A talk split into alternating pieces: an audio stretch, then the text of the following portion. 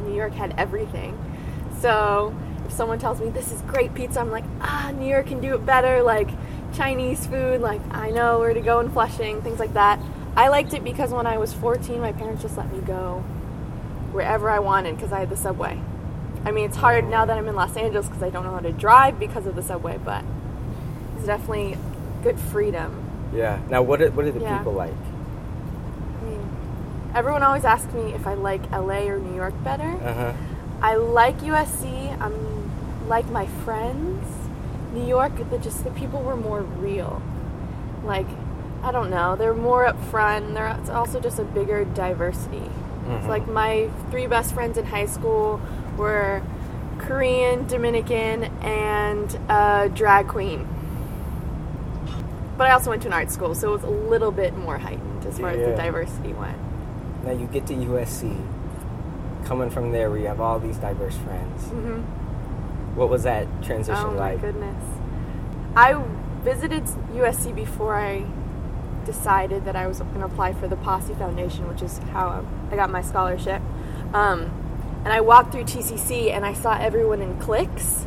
And I was Mm. like, this is so cool. like in my head, I was like, the football players are here. And like, don't know, like the frat guys and the sorority girls over there. Like, I think from seeing it in the movies, it sounded like such a cool concept because I Yeah. didn't have that growing up in New York.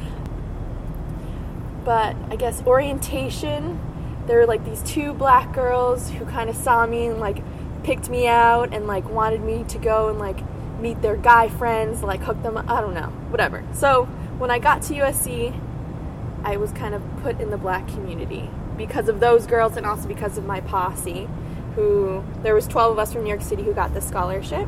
And so we did a lot of team building before that before that and it's not a minority based scholarship, it's more leadership and just promoting diversity in different ways, but a lot of them were Hispanic and African American. So we kind of like all went into the black community and then I was stuck for like an entire year. All of my friends were black parents would make fun of me like you're the black girl and your sister's the Jewish girl like I don't know. It was very hard. It was definitely complicated. So, what do you think about black sororities and black fraternities?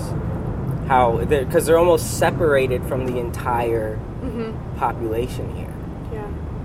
I'm sure they tried to get you to probably of course, join. because the people that they were trying to hook, like my roommate and myself, up with were in the fraternities. Um, honestly, I didn't know what NPHC was until I got here. Um, my roommate Maya, her family is like Alpha Legacy, so she's Alpha Legacy. Like the person who broke, I guess, what is it called? Just broke it was her grandmother who was white. Um, so she was like, I'm not going to join it. And then her mother didn't do it. So I guess she also was like, no.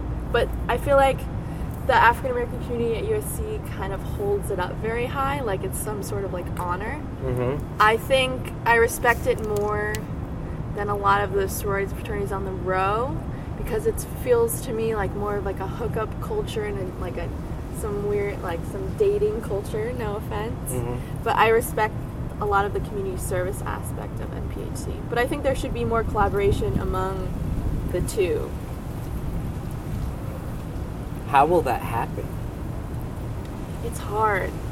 So, Motivate and Empower has tried to do it, my organization, because our mission is to inspire positive leadership Mhm. um, among students by like catalyzing student action and creating a support network. And we just want to get people who are doing similar things to come together.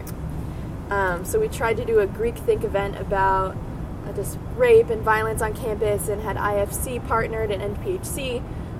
But when it's not their specific event, they don't put effort into it because everyone wants to have their own thing and like no one wants to collaborate because they Mhm. want to take credit for everything and it's just so frustrating because we're like one of the only organizations on campus who's trying to get a diverse group of people from all walks of Yeah. life together and it's so difficult. Like if you think of, like just this last situation with Rini, how somebody yelled whatever at her. uh-huh Then the next week we hold USC holds a diversity forum, yes but the people that show up are only they're like the outliers, the people that really really care. mm-hmm. When in reality, it's the people that don't care are the ones that we need to find a way to get to show up.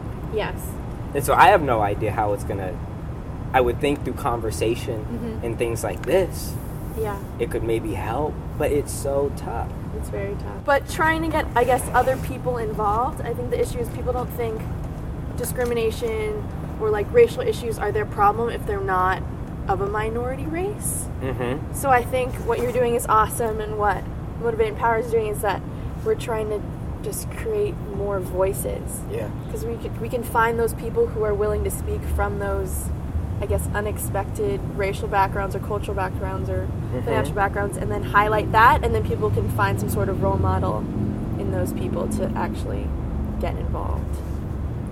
So you go out. Um, let's say you go to dinner with a bunch of your friends. Mm-hmm. There's like obviously like new people there that you haven't met before. After ten minutes, someone says, "Hey, uh, what are you?" Mm-hmm. What what goes through your head? I love telling people what I am because no one can get it. Like sometimes I'll ask them what they think, and in New York, a lot of people thought I was Dominican or Puerto Rican. Mm-hmm. Um, USC people just think I'm black, and I'm just like, um, no. Um, so I say my mother's Chinese. Oh, my mother's Polish and Syrian, Jewish. Okay. My dad is Chinese Trinidadian, black, white, Native American. How did that get I set up? Do you have any story behind it all, or is that just how it is? I mean, I have stories. So my last name is Cotton, so that Mhm. comes from my dad's dad's side. Okay. Um, we can trace back the family as far as Mississippi. So we were slaves on a cotton plantation, and once we were able to pass as white because of all the terrible things that slavery is, Yeah. um, we moved to Oregon. My grandmother grew up in Trinidad. I guess there were a lot of Chinese immigrants that came, um, and then I guess that sort of happened. So she's more culturally Trinidadian than I think, like my mom. They, I guess, my mom's mom's side went through the Holocaust. They were from Poland, and then they they left Poland right before thankfully, and went to Russia and had to pass as communist in order to stay in Russia. And so, since they said they were communists, they couldn't go to the United States immediately, so they went to South America. So, my grandmother grew up culturally Hispanic. So, she's living in South South Beach right now, speaks Spanish, like, loves all of that culture. So, I can even kind of claim that a little bit. And then I guess my mom's dad was from Syria, and they left because of religious persecution before that. You are everything. Everything. It's pretty cool though, because I feel like I can fit into a lot of different cultural groups and just like, I guess, mesh with a lot of people because of my background. Is there one that you identify with more, or you feel most comfortable in? It was the black community my first year, Mm-hmm. And now I'm feeling far more Jewish than I've ever been. I think just. Being What about able- even growing up in New York? Like, Never. Never, Never. thought about it. I think here, because people are kind of separated by race, um, you kind of have to be, hang out with them, and then you hang out with the other crew, and then. because that's kind of like like growing up. I had a bunch of friends from different races, Mhm. and I would say I'm most uncomfortable when I'm in a room where everybody looks the same. Yeah. That like kind of weirds me out Mhm. every once in a while. You know, I'm like, whoa. I think I got used to it now that I'm at USC. Yeah, you have to. Mhm. You I, have to. I remember I tried to rush a sorority, but like there's a meeting with all like 1,200 girls at. Oh my gosh, what's our auditorium called? Bovard. Bovard at Bovard, and I look around, and everyone is white, and I'm sitting with my my four friends, who are all black. Mm-hmm. I was like, I've never felt more black in my entire life. And I remember going the first day. I quit after the first day because you do house tours, and I had just this instinct of going to the other minorities that were in the group that was parading around and looking at them. And I'm like, this is weird, right? Like this is not normal. But they wouldn't look at me because they were trying to compete and be a part of the Mm. sorority system. I was like, it's not, it's not for me. I couldn't do it. But it's interesting because USC kind of, I think they're a little bit racist when they choose their, their people. You think so? Yeah. Why? Because I have a friend who I lived with for the last two years. She, her family's from Ghana.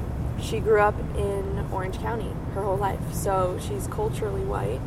Mm-hmm. She rushed sorority, did. I think she got into one the first year, and sh like obviously she didn't want to do it. And then the next year she did it, knowing more people, and it was a little bit easier, but still she didn't get Mm-hmm. a house that she wanted. And I feel like a lot of the time they want to just fill like the small quota of like the diversity within their sorority. So I know that Jordan Fowler, when she got into DG, they would always put her in pictures so that they can show that the sorority had diversity, which blew my mind. It's diff- I think it's different for fraternities. I, I don't know. You I know? um. So I was in ZBT first. Interesting. Okay. Um, ended up dropping them in secondary rush for Sammy. Mm-hmm. But the common theme, or at least from one or two guys, it was the black guy dropped our frat, like we lost our black guy. Wow. Yeah. I'm telling you, it's and it, it's different from girls, but I think very much like uh, in the fraternity system, if you can pick up a black guy, like that's like you you pulled a good one, you know. I, but then that also goes into the weird thing of like fetishize, fetish. What is it? Fetishizing. Is that how you pronounce it? I don't it? know. You don't know. Like the I don't like know. feti- like the fetish of like black women. So like, oh, if we have a black guy, the black girls will come, kind of thing. And there's some weird attraction in that way, but then it's also they just think black males are just cool, like naturally, like have a special swag about them, or But even that- just letting football players in, knowing that girls will come.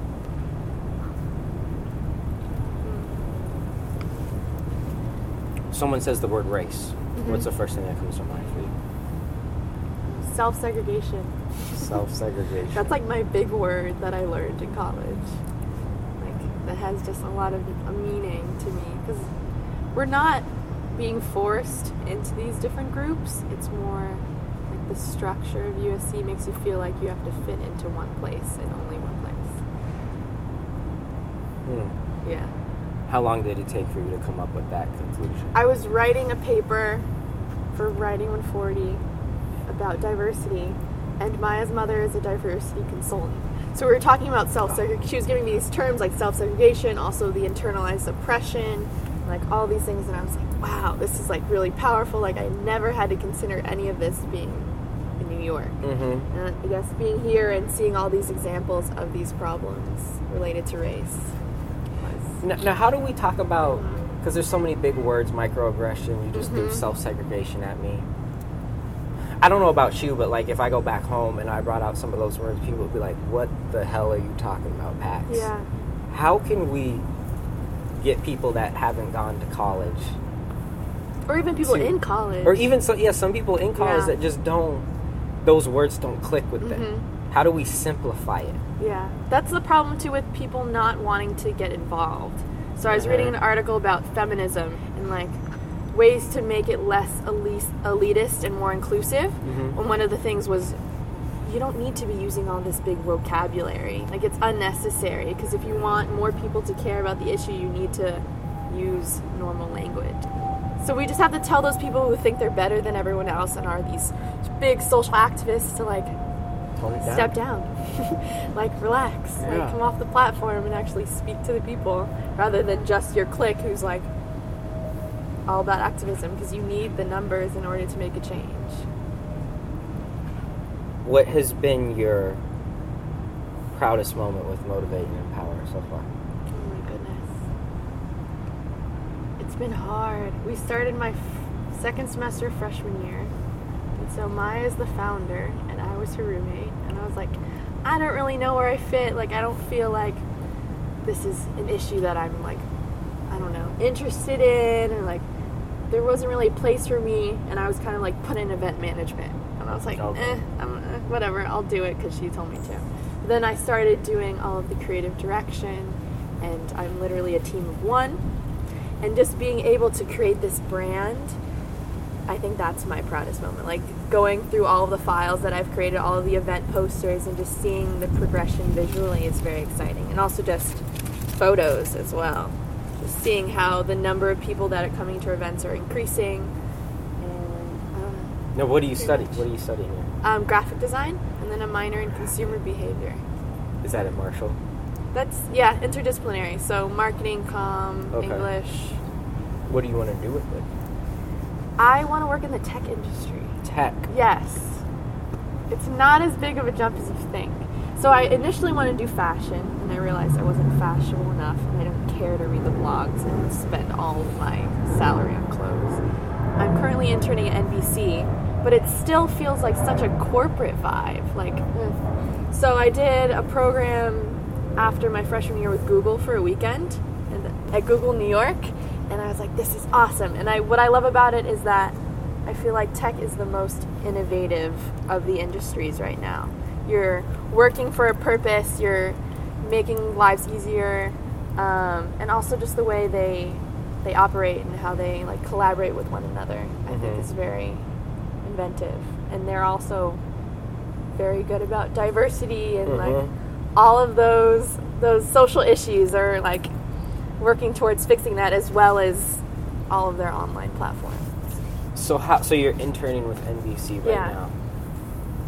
So I just finished up, I guess last summer, like my first corporate America internship, and there's like an onboarding form that you have to fill out, like for new employees, right? Yeah. And you already know there's like a box for like your name, address, and one for like your race and ethnicity. So I'm like, I'm half black. Like, there's no two or more races. There's no like mixed race Really? box. So I checked the black, and I checked the white because that's what I. Uh-huh. Hand the form, and dude comes back five minutes later. Goes, hey, uh, you're gonna have to pick one, man. Um, like, this is how the system works. I'm like, what?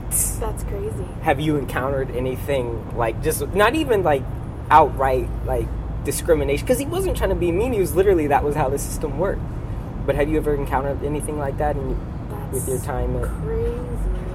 I mean, I'll, I want to share my first story of when I was in third grade, Go and it. that was the f- I, or fifth grade. No, probably third grade. And I had to do my first standardized test for like New York State, and I had to check off a box of my race. And my mother forgot and she, to talk to me about it. She was like, "Oh no! Like, what if she's all stressed out? Like, I don't know what she's gonna do." And I come back home. I was like, I just looked around the room, noticed there was no Asians, and I checked off Asian. so I don't know. I don't like working the system. Like when I was applying to USC, I checked multiracial because that's part of me. and That's how I wrote my essay. Mhm. Um, it's crazy that it's not a thing.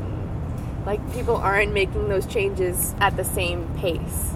And for Motivate Power, we're doing a similar thing to this, where we're highlighting student voices, just telling their stories about discrimination on campus Mhm. um, with Shoah Foundation. We did three, like I guess, test runs just to see what we were doing. And one of my friends is queer, Uh-huh. and on the paper that they had to write was name, whatever, like the date, and then your gender, and there was only male and female. And the student that was helping him do the paper kept calling him she. And I couldn't say anything because it wasn't my place, but that just made it very com- uncomfortable and very hard to like create this open, comfortable space. So after the whole interview, the executive director of Shoah Foundation apologized to him and said that they were going to implement a change right on the spot, which is Mm. very powerful and very cool. Hmm. The last one I like to finish off with. So with everything we just talked about, Mhm. can you finish this sentence? I'll never forget the time when. The borders on the print. It's like it just like I- out of practice. Had to defend my sexuality. So, I don't know, there's two stories, but I, I guess I can start with the more recent one. So, I am in a two bedroom, um, two friends in one. I was placed in the other one by myself. I was like, cool, no roommate. Mhm. And then Lorenzo reached oc- almost occupancy, so they placed him in my room. Super cool. Like first night we met, three hour conversation, like about life. Like she knew I had a girlfriend because I guess the other roommates told her, and I was like, yeah. And like she was like, I totally understand. Rea- like sexuality is a spectrum. Like it's so beautiful. Like met my girlfriend, all that. And then a couple days later, I got a notification that I was getting a new roommate, and so I asked my current roommate, like, "What's what, like what's happening?" Like she's like, "I don't know. Like I'll go to the office tomorrow." And the next day, her stuff was packed and she was gone. And she was like, My parents were uncomfortable with me living with someone who identifies as a lesbian. I was like, First of all, I didn't identify as a lesbian. Second of all, we were like, we had this open space where you could have said something.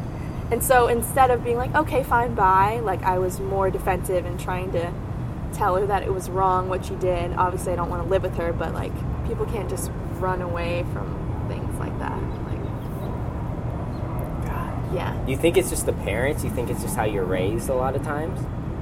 Yes, people I mean people things like that? kind of just say, "Oh, it's, I'm religious."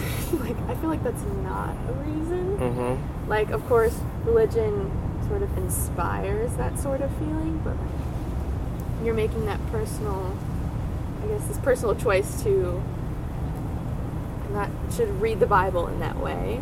I'm also not religious, so I don't really know where I'm going with this. Yeah. But just, don't know, it's just crazy because I had that open space for us to talk about stuff like we talked about her family life and like her financials and like all these deep things and then I don't know. It's also very scary because you think when you're going to go into like the corporate world and like you want to they like bring your significant other and you bring someone Yeah. and it's not what they expect, are they going to think of you differently after that? And you Uh-huh. can't tell.